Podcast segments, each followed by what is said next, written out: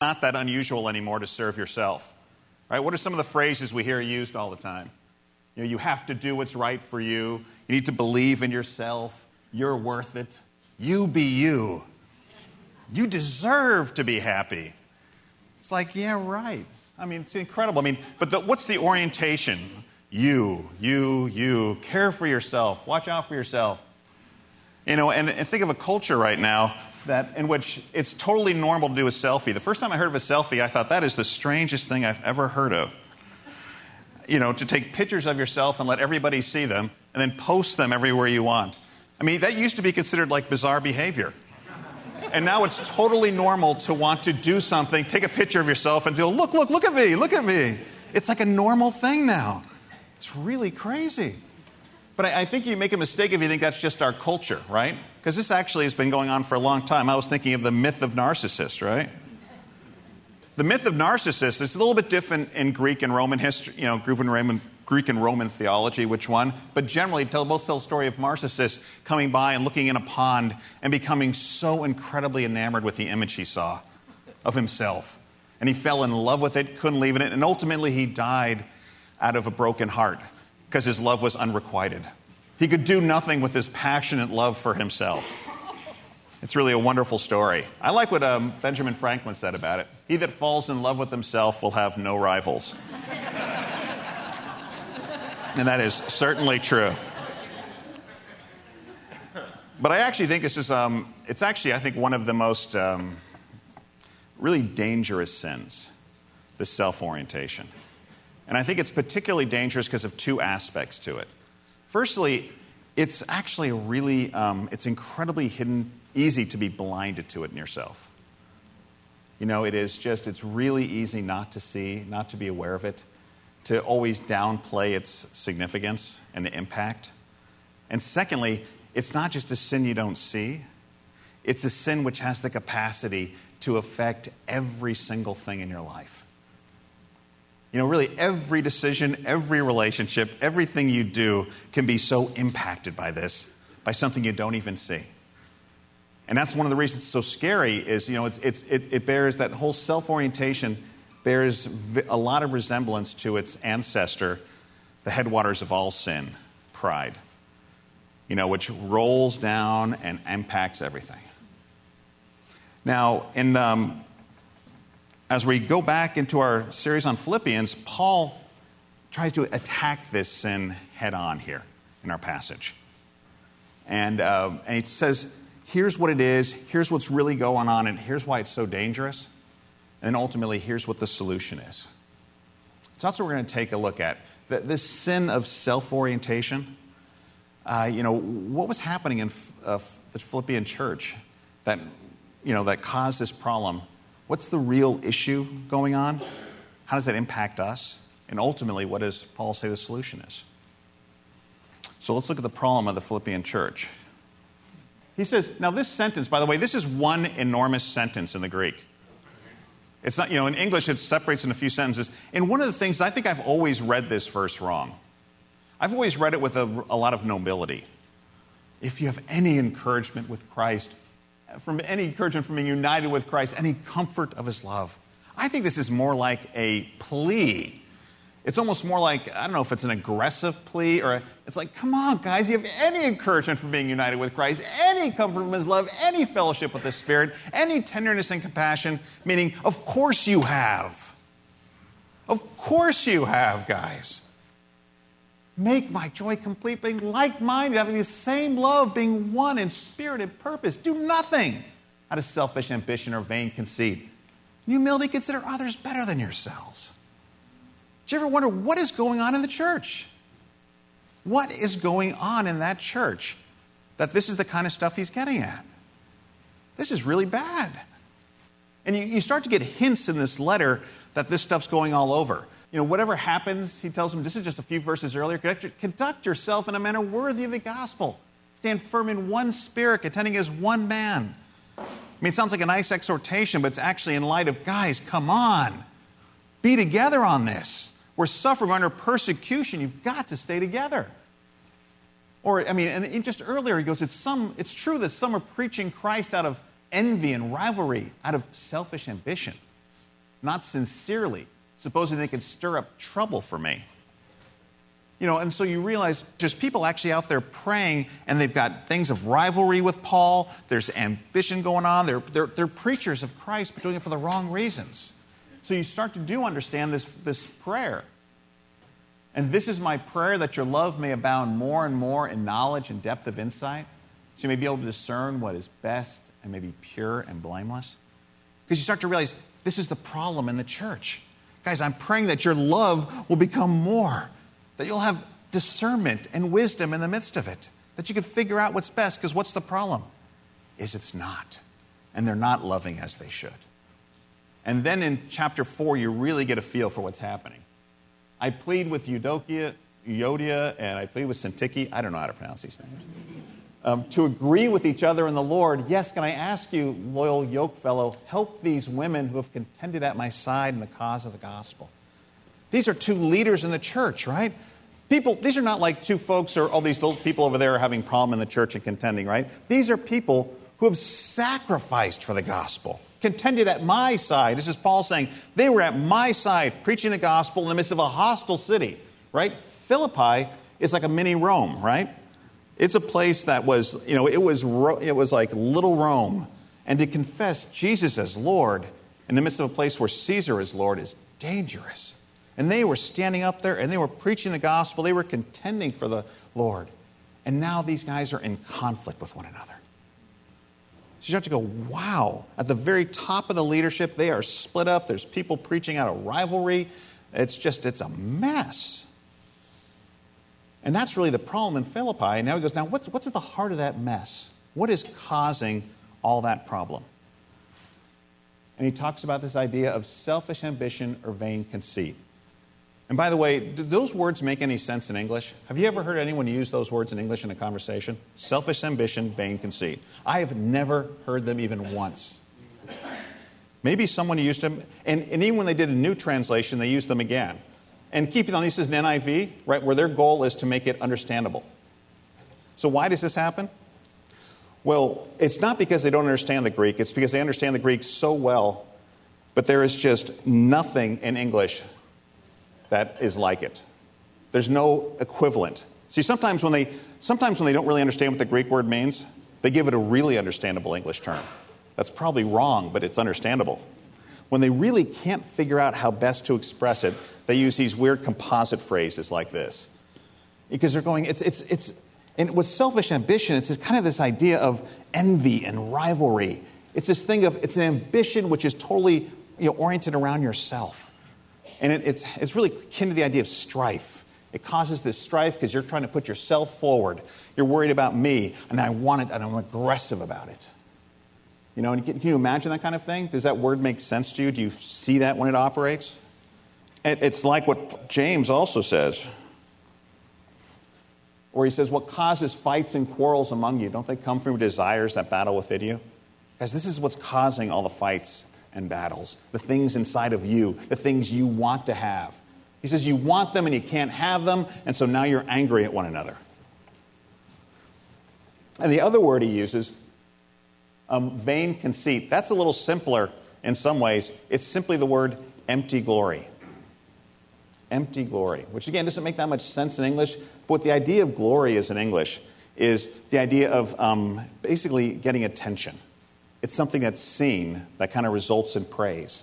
Like in football, right? What's the glory position? Quarterback, right? Because it gets seen, it gets attention, it gets praise. The offensive tackles don't get a lot of glory. They get a lot of attention when they make a mistake. That's the only time. Other than that, if they have a perfect game, they never show up. So glory is about getting attention.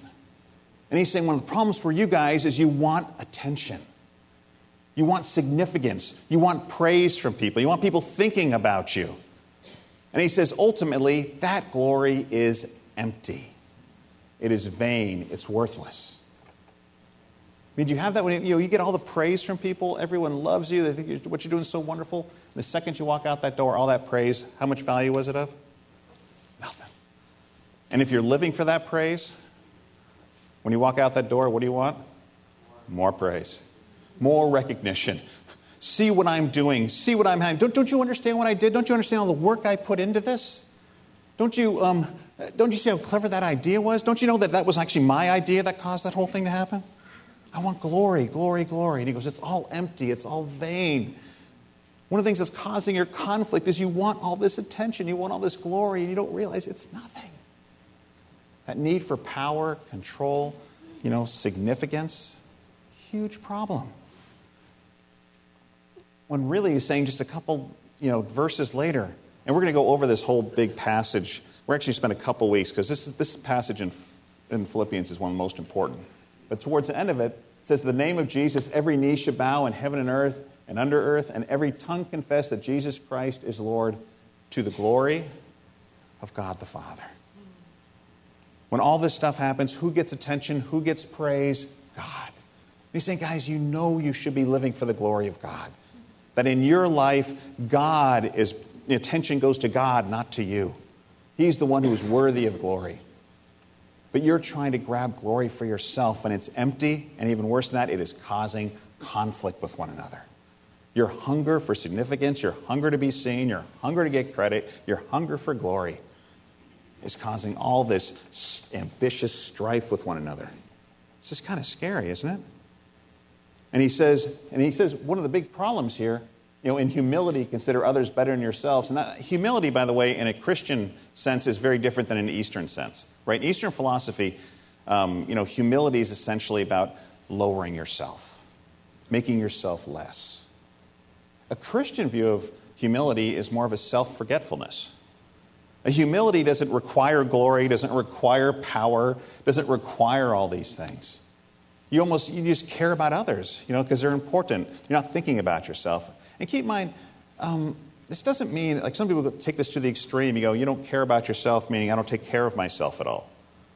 Yeah, guys, there's a big difference between considering yourself having glory and significance and taking care of yourself. I want you to imagine you never slept.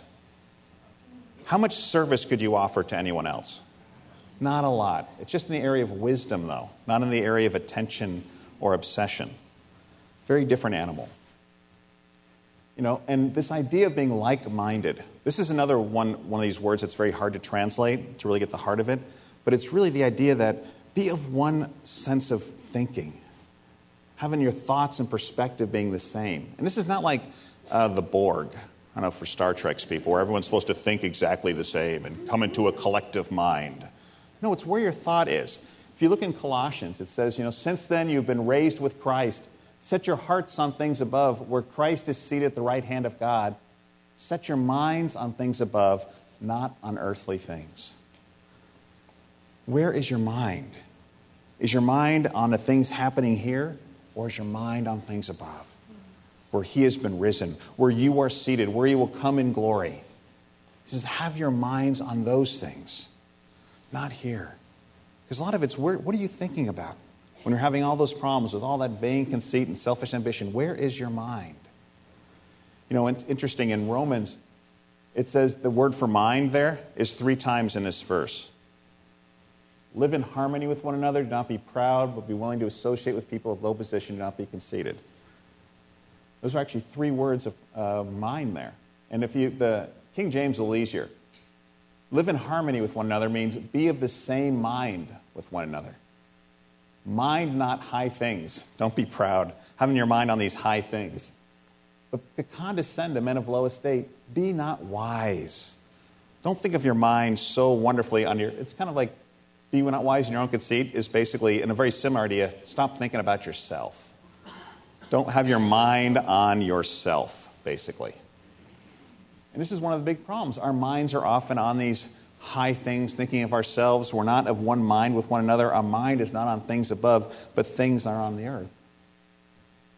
So says, be like minded, having the same love, being one in spirit and purpose.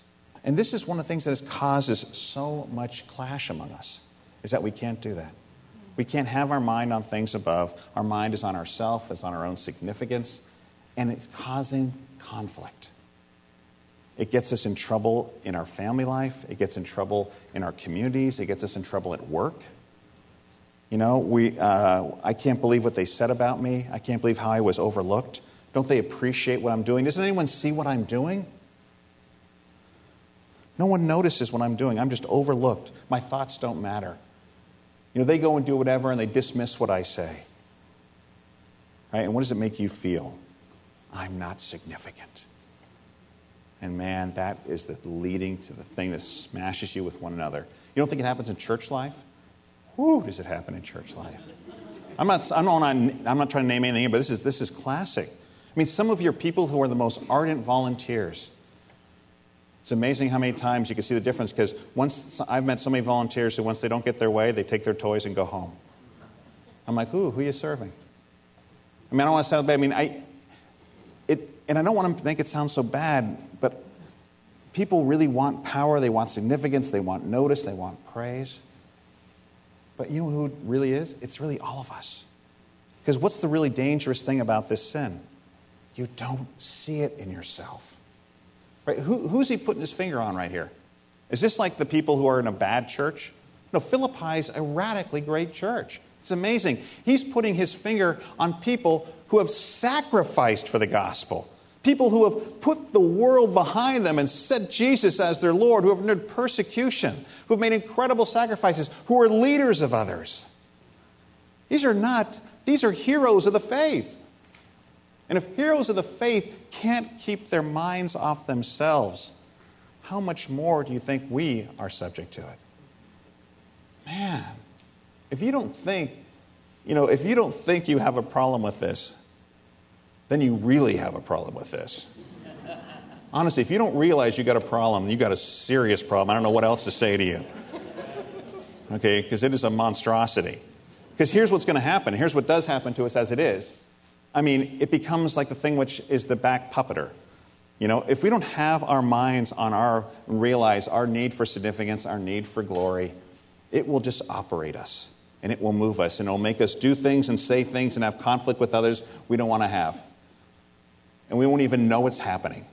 And we'll suddenly end up with smashed relationships, lost jobs, communities that are broken up, friendships broken up, and we won't know what it is. And if you don't identify, you know what happens? You just repeat it. Even if it's happened to you, and if you don't learn from it, you'll just do it again. I mean, I, will I'll confess up to something. So the other day, um, my wife came to me and uh, mentioned some things that could improve in my marriage life as a husband and as a parent. Very constructive. And, uh, and I naturally was so grateful to hear it. Thank you. Oh, I have such insight of things I hadn't seen before, and now I've seen them. Oh, you know, because who wants? Don't you want to know, right? You want to know, and you know, who? Everyone needs input from others and counsel from others. I was so grateful. That might have been how I reacted. I, I, may have also, I'm not, I, it's, it's foggy for me, I can't remember, but it, I, I, I, may have felt the need to um, point out that her her way of seeing it wasn't exactly right. I may have, I may have felt the need to really put it in a proper context and to really, uh, you know, to say the motives really should have, that, that's really not the motives, these were really the motives. And, and it's always important to point out when someone says something, you know, to point out that 5% which is inaccurate. It's far more important than 95 that's correct. You know, and so just for accuracy standpoint, I want to make sure that 5% is nailed properly. And while we're talking, I figure you probably want input from me as to what's happening in your life. And um, yeah, I, I, can't remember which it was, um, which, which way I went. But, but one of the things that you know, Paul is saying is it's so foolish. What do, what do you gain? What do you gain from trying to somehow defend yourself or justify yourself or have yourself thought of differently. I mean, what are you gaining? Nothing. What are you losing? Oh, I'm sure she loved hearing that, right? That was like so receptive. If, if that happened, I can't, you know, or might have. But it, do you see the foolishness of it? You've basically gained nothing, lost everything. To try because you're on the throne.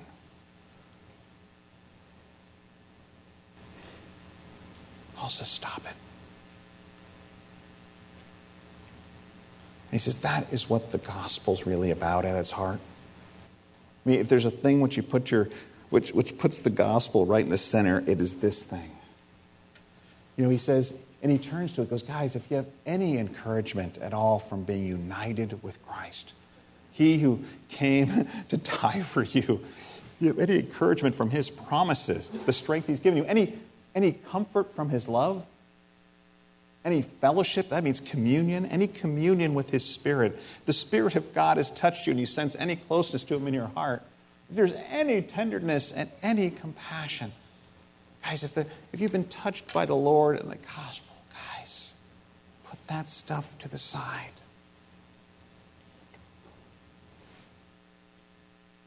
Make my joy complete. Be like minded, having the same love, being one in spirit and purpose. Do nothing out of selfish ambition or vain conceit. In humility, consider others better than yourselves.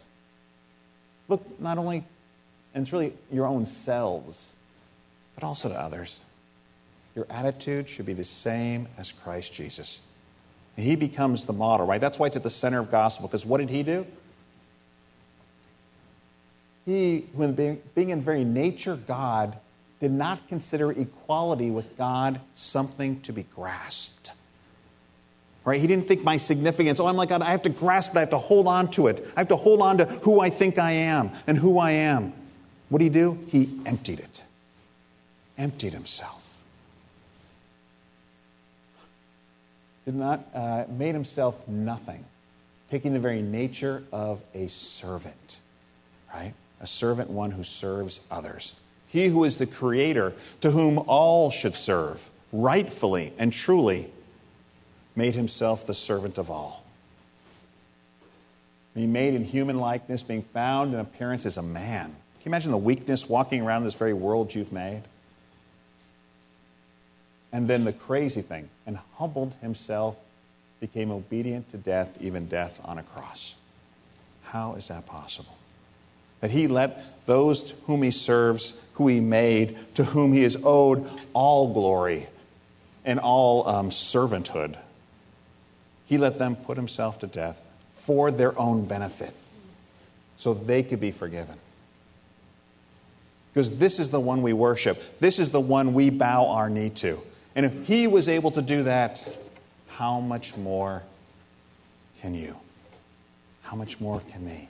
How silly it is to claim my significance, to cling on to it. Let it go. Because our significance ultimately only rests in Him.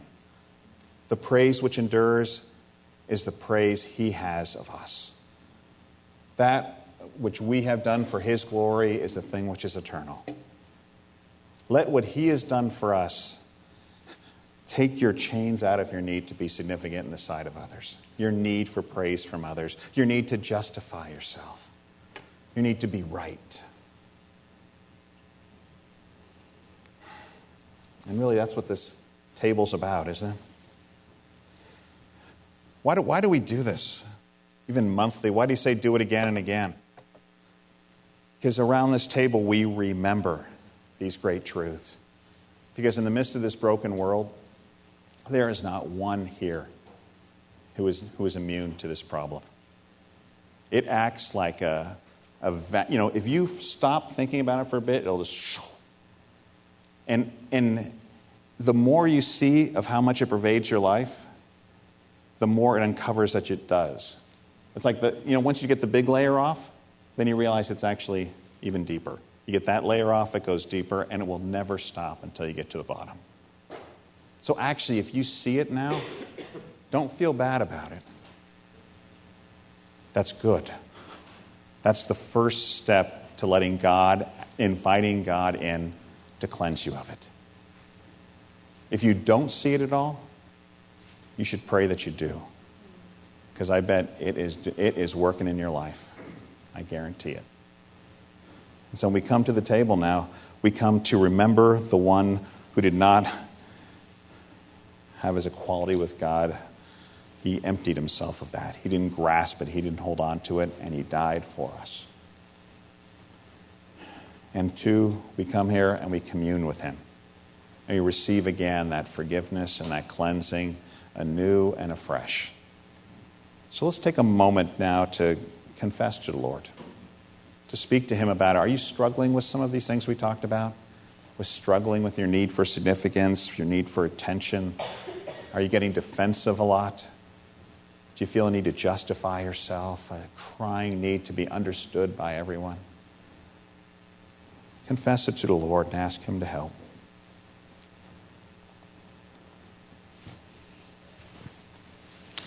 Where's God putting His finger in your life? Open yourself up and allow Him to put His finger on it. Give it to Him. But begin to embrace that freedom of living for His approval. Embrace that you are actually far more significant than you ever dreamed possible. You are more valuable, more loved. You don't need to hold on to love from the world. You don't need to hold on to praise from others. You don't need to hold on to the significance from a, you get from being affirmed in your job. There's a greater significance which makes all those things pale in comparison.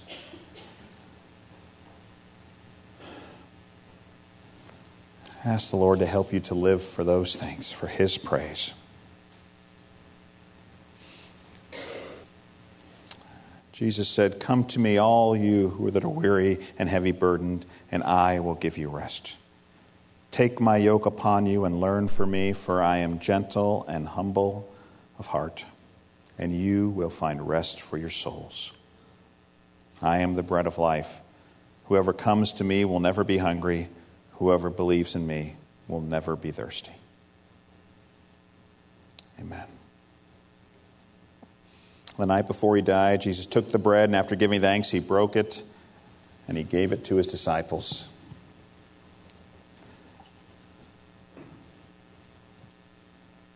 Saying, Take and eat.